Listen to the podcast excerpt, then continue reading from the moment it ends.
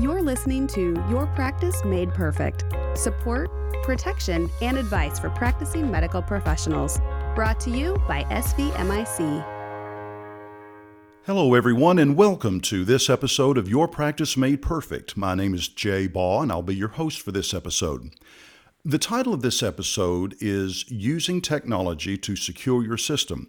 And to provide us with some information about this very important topic is Brian Johnson. Brian, welcome to the show. Hello, Jay.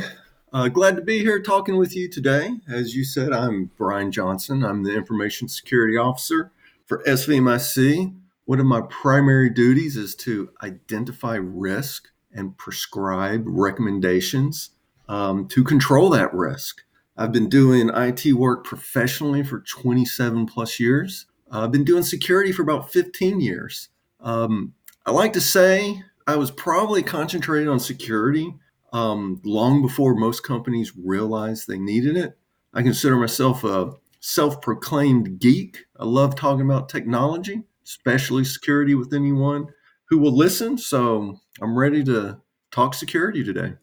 Well, Brian, we're glad that uh, you are taking some time to be with us today to talk about this very important topic. We discussed the importance of cybersecurity in our episode last month, and the first step in establishing your cybersecurity program is with a security risk analysis. Now, we would like to discuss utilizing your technology to help you and not hurt you, specifically using technology to secure your systems. Medical practices have and use a large variety of technology, and it's a good idea to double check all of that technology to ensure it's keeping you secure and not causing unnecessary threats. So, Brian, let's get started. Now, you don't have to look very far to find a news story about a cyber attack. So, what threats should we be concerned about? You're certainly right about the news stories. The rate of breaches and compromises are accelerating. Years ago, I called these made for movie events, but now they happen almost daily. We all know about the Colonial Pipeline and the JBS, the, the meat supplier uh, company that got compromised. Uh, if I can't get gas for my car or Costco runs out of bacon, now that's a news story, right? Um, we, that's right. we've even seen some large hospitals get hit with ransomware throughout 20 and 21. In fact, it's been a hard year for healthcare.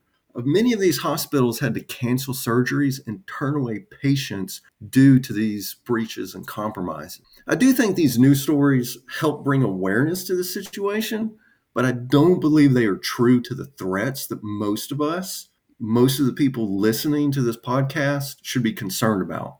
The reason being, these news stories make it sound like these are sophisticated target attacks that are um, happening to larger organizations. The reality is, most events aren't going to make the news and they aren't really that sophisticated. A large hospital in California that must turn, turn away patients is going to make the headline news, but a small two physician practice in rural Tennessee isn't going to make the news. If you look at the numbers, everything is up. The number of ransomware attacks, the dollar amounts of the ransom, the number of data breaches, HIPAA breaches, malware, phishing attacks, it's all going up year after year.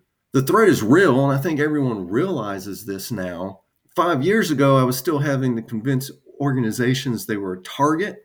I believe some of the misconceptions were I'm not big enough, no one cares about my data. But I think ransomware has uh, highlighted the fact that everybody is now a target. Uh, briefly, let's talk about who's behind these targets or behind these attacks. Uh, you have organized crime cartels. These are groups that are financially motivated. They're the ones behind most of the ransomware. You hear a lot about Russian hackers, and that's where a lot of these ransomware groups are operating from. We have government backed espionage coming from foreign states. We have cyber activists. These are radical groups that go after companies online for uh, beliefs and ethical reasons. Uh, we have terrorist groups taking their efforts online. And lastly, we don't like to think about it, but we have a risk of an insider in our own organizations, a past or present disgruntled employee who's going to either sabotage or steal our data. So, earlier in your answer, you mentioned that it's been a hard year for healthcare. Why do you think that is? Well, prior to 2021 and even 2020, the rate at which healthcare was being targeted was behind other top industries such as finance or manufacturing, um, oil and gas, these type of organizations. Uh, lately, we've seen this a dramatic increase uh, for a couple of reasons. Uh, first, COVID 19. Healthcare has been on the front lines uh, fighting COVID. They're tired, they're weary and cybercrime units, especially the ransomware groups, saw them as being susceptible and easy targets. As a result, we saw a deluge of phishing emails, uh, especially using COVID 19 themes, thrown at the healthcare industry. Also related to COVID was an upswing in government backed espionage, now, these being foreign governments. Uh, this impacted a smaller subset of healthcare um, in particular, research institutions, uh, such as anyone helping uh, develop the vaccine or studying the vaccine or other uh, medicines used in response to COVID.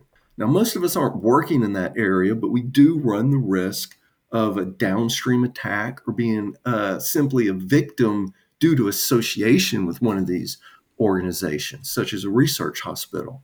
Uh, lastly, for the cybercrime organizations, it's all about the money. And some at some point in 2020, they realized that healthcare institutions cannot afford to be down and unable to care for their patients. Therefore, they are very likely to pay the rent to get operations up and running again. So, what can medical practices do to protect themselves from a cyber attack? Well, the good news is it's it's not all doom and gloom like maybe the news media wants you to believe. Not all attacks are sophisticated and therefore don't require sophisticated solutions. Over the last couple of years, we've started using the term security hygiene. Um, we're all familiar with the term personal hygiene, and we're probably on the same page as what comes to mind when we think about personal hygiene. Uh, these are the basic and fundamental practices of maintaining a healthy lifestyle.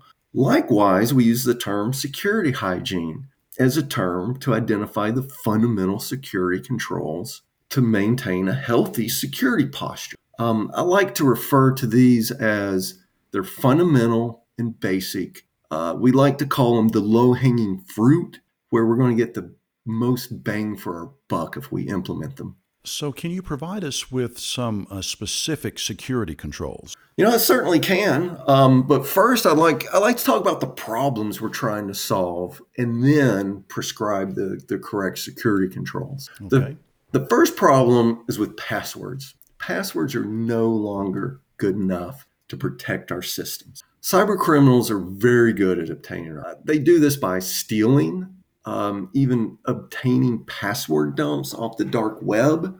Uh, for those who don't know, the dark web is in a an area of the internet where people can uh, run anonymously and not be tracked. Uh, and lastly, cyber criminals simply ask for our passwords. Now, I know most of us are thinking, I would never give anybody my password if they asked. None of my employees would ever do that. Um, but we're tricked into giving our passwords. Uh, this is done through phishing emails. You get a phishing email, looks very realistic uh, to, to a normal procedure that is familiar to you.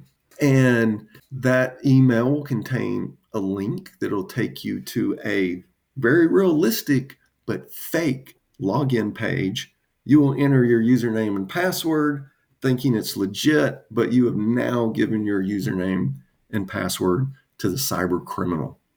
Uh, the next problem is with vulnerabilities. Cyber criminals are constantly probing and analyzing software applications, looking for bugs and security holes that they can exploit. An example of this was uh, seen early, earlier in the year with Microsoft's very popular email solution, Exchange. It had a security hole in it. Cyber criminals discovered it and they started exploiting Exchange servers. At one point, there were uh, known 30,000 uh, compromised Exchange servers. And because of these vulnerabilities, our third problem is we now need to continuously patch and update our solutions to plug those security holes as they are discovered. So now let's talk about the solutions. The solutions to the password problem is a security control that we call multi factor authentication or MFA for short. How this works is in addition to our username and password, we add a second security control or a second authentication method. Um, this could be biometric, it could be a fingerprint scan, it could be uh, a palm scan. Uh, it could even be something that you physically that you have like a USB stick that you put in your in your computer. But what we're seeing most often and the easiest solution to implement is either a security code sent through a text or an authenticator app on your mobile phone. So let's walk through how this works. I, let's say I have a solution where I log in with the username and password. My username and password will be authenticated. And then that second stage, that multi factor will kick in. So if I'm using uh, the text method, I will now receive a text on my phone, a six digit security code. I'll be prompted to enter that code. And once authenticated, I'm into my system. Similarly, if I'm using an authenticator app, I'll get prompted on my phone and it'll say, Do you want to accept or deny this authentication request? And I'll usually tap a button that says allow. Now, the reason this works is because the cyber criminals, as we said, are very good at getting your password, but they are not going to be able to get that second form of authentication because, in order for them to do that, they would need to have access to my phone. And I believe we're all very good at keeping uh, close eyes on our phone. So that's how multi factor helps the password problem. Uh, the next problem I mentioned were the vulnerabilities. And this is the vulnerabilities is closely related to the patching and update updating. In fact, the, the patching and updating is a result of all the vulnerability. So what we want to do is we want to ensure that we have a program in place, a process in place to identify our outdated software and implement a method of continuously updating and patching those systems. Um, the good news is, and the easy solution is that many of these applications have automatic updating features. The problem is you must go in and turn them on. For instance, Office 365, um, you know, the popular Office package that most of us are using, comprised of Word, Excel, PowerPoint, it will automatically update, but you must go in and turn it on.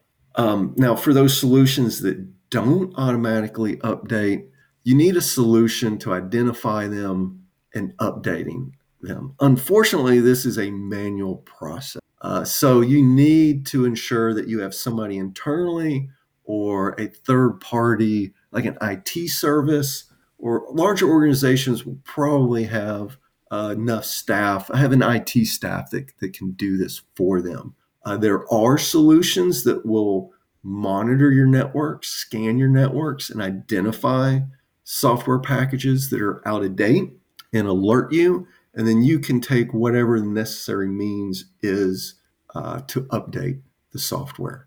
Likewise, with the vulnerabilities, you want to find the vulnerabilities before the cyber criminals do.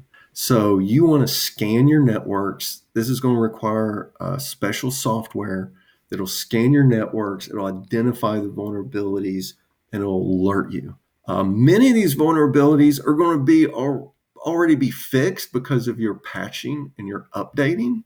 For the ones that aren't, these are usually configurations. Uh, a lot of times they're just they're just simple mistakes. They're things people overlook. uh, you didn't set up the system, uh, somebody else did. And for instance, they didn't change the default administrator password. A lot of your equipment in your practice comes with a default administrator username and password.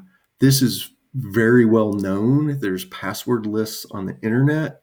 So you want to be sure that you're changing those passwords. A vulnerability scanner should identify that, alert you, and allow you to go in and make the necessary change. So, in review, the three things we want to do is we want to implement uh, MFA, multi factor authentication. We want to scan our networks. We want to find the vulnerabilities before the cyber criminals do. And then we want to implement updating and patching solutions. And lastly, uh, I ask everybody to look at your antivirus software. Uh, we've been running antivirus software for a long time. It's it's almost it's everybody's got it. The problem is it has evolved over the years. And if you're running the same antivirus you ran five years ago, you definitely want to take a look at it and get on a newer version. Uh, the other mistake people make is antivirus. It's it's a subscription based service, so you need to continuously be paying for that subscription, or you're not getting the latest updates. So, Brian, let's talk for a moment about something that we hear in the news quite a bit, and that's ransomware. So, how does a medical practice defend against the threat of ransomware? Well, so the the previous security controls will go a long way in protecting you against ransomware. You have your fundamental problem is they have access to your network. They are in your network. And when you get ransomware, that is a particular payload they decided uh, to deploy on your system. Um, realistically, they could have done anything. Um, and in a lot of cases, they are. Um, they're stealing your data. Uh, they're exporting that out before they ever deploy the ransomware and lock you out of your data. So by deploying the MFA, um, you're keeping them out of your networks by plugging uh, the vulnerabilities and updating your systems. You are blocking and you're locking down your systems to the most popular methods of these cyber criminals getting in to your systems. And lastly, we talked about the, the antivirus. Newer antiviruses are much better at discovering ransomware. They're not foolproof, uh, but they will notice uh, a sudden change of a lot of files being altered all at once, which is a good sign of ransomware, and they will stop that attack. So, Brian, you've mentioned uh, the word phishing several times today. Why is phishing so successful, and uh, what can our listeners do about it? So, phishing is an interesting challenge. It is definitely everywhere. It is the most popular method used by cyber criminals because it works. We mentioned the password problem and cyber criminals simply asking for your password. They do this through the phishing email. And the reason they're so they're so successful with phishing is because it's not just a technical problem. I like to call it a psychological problem. And we actually call this a social engineering attack um, because we all use email. We're all familiar with it. Um, we all get legitimate emails with attachments and links. And what the cyber criminals do is they take phishing and they impersonate. They impersonate somebody you know, trust. They impersonate brands, and even sometimes a, a process that you're that you do often through email. So, as far as combating uh, phishing, context of an email is very important. Uh, there are certain red flags you can look for. Uh, there's a company called KnowBe4 they put out a free resource. It's a one page document of all the red flags you should look for in an email. It's everything from the to address, the from address, hyperlinks, um, context is everything. even looking for misspellings. Uh, the second thing we can do to combat phishing email is have a way for your employees to report suspicious emails. Again, uh, KnowBe4, the company I already mentioned, they have a free phish alert button that you can put in your email package. Anyone who who anyone who um, thinks an email is suspicious or malicious can hit that button and it will be reported. Now, the important thing is that you send that report to somebody who can review and act on it. If you're a smaller company, it may be somebody in your practice that's just very this is very technical than the typical employee. Uh, you may want to outsource that to your IT uh, service provider. Uh, larger organizations probably have somebody internal that you can send that to. Uh, the third thing you can do with phishing is uh, you definitely want to train your employees. We've already touched on that. Um, let them know about the red flags. Let them know about the phish alert button. And lastly, uh, you want to use a testing solution. Again, I'm going to talk about KnowBe4. Uh, they do this very well. Uh, the reason I like to mention them is because they have a free demo, and we'll put a link to that in uh, the show notes. So you can go, you can sign up for a free test. They will devise a phishing email. They will send it to your organization. They will collect the results and they will report back to you who opened the email, who clicked the email, did anybody enter credentials? And so a phishing program, a testing program like this should not be used to catch your employees doing bad, right? Um, the purpose of a phishing solution is to create a safe environment to train and educate your employees so they can learn about phishing. It also helps you identify your risk. If you do a phishing test and you fail miserably, then you have a, a lot of work um, to do when it comes to the to the training uh, of that. So, when it comes to the issue of phishing, uh, would your advice be the same for a small practice uh, as compared to maybe a larger practice? So, regardless of the size of your practice, the threats are the same and the protections are the same. What's different is the scale of the attack, um, this the scale of your capabilities. So, a smaller practice is not going to have internal staff to help combat and uh, deploy these security controls. So a smaller practice is going to have to rely on an IT provider. They need a trusted partner that they can help evaluate their systems, evaluate their security posture, and help them implement these solutions. A mid size practice may have some internal staff that can can implement some of this but may still need to call upon an outside IT vendor to help. And of course, I believe larger practices are probably going to be able to handle this internally, um, get the training, and have the ability to implement these controls. So, Brian, as we get ready to wrap up this episode, do you have any uh, final advice for our listeners? You know, I, I certainly do. You know, in review, uh, you know, it's not, the attacks are not as sophisticated as maybe we're led to believe.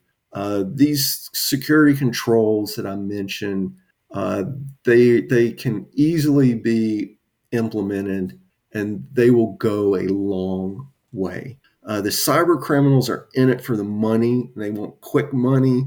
So if you can put in a stumbling block, it may be enough for them to say, you know what, I'm just going to go to the next organization that's a little more easy prey, and I'm going to try to compromise them.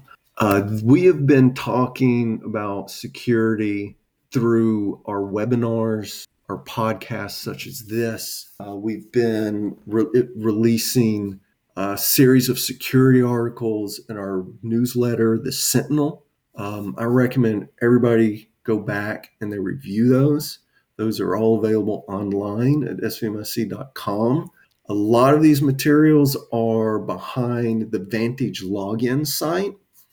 If you log into Vantage and you go to resources, there's a whole library of security resources where you can find our articles and our tips for implementing these security controls in your practice.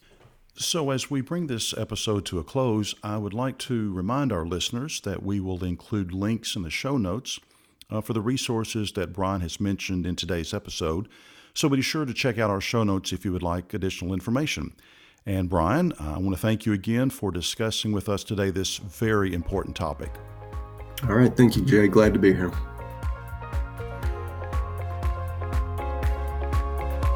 Thank you for listening to this episode of Your Practice Made Perfect. Listen to more episodes, subscribe to the podcast, and find show notes at svmic.com slash podcast. The contents of this podcast are intended for informational purposes only and do not constitute legal advice. Policyholders are urged to consult with their personal attorney for legal advice, as specific legal requirements may vary from state to state and change over time. All names in the case have been changed to protect privacy.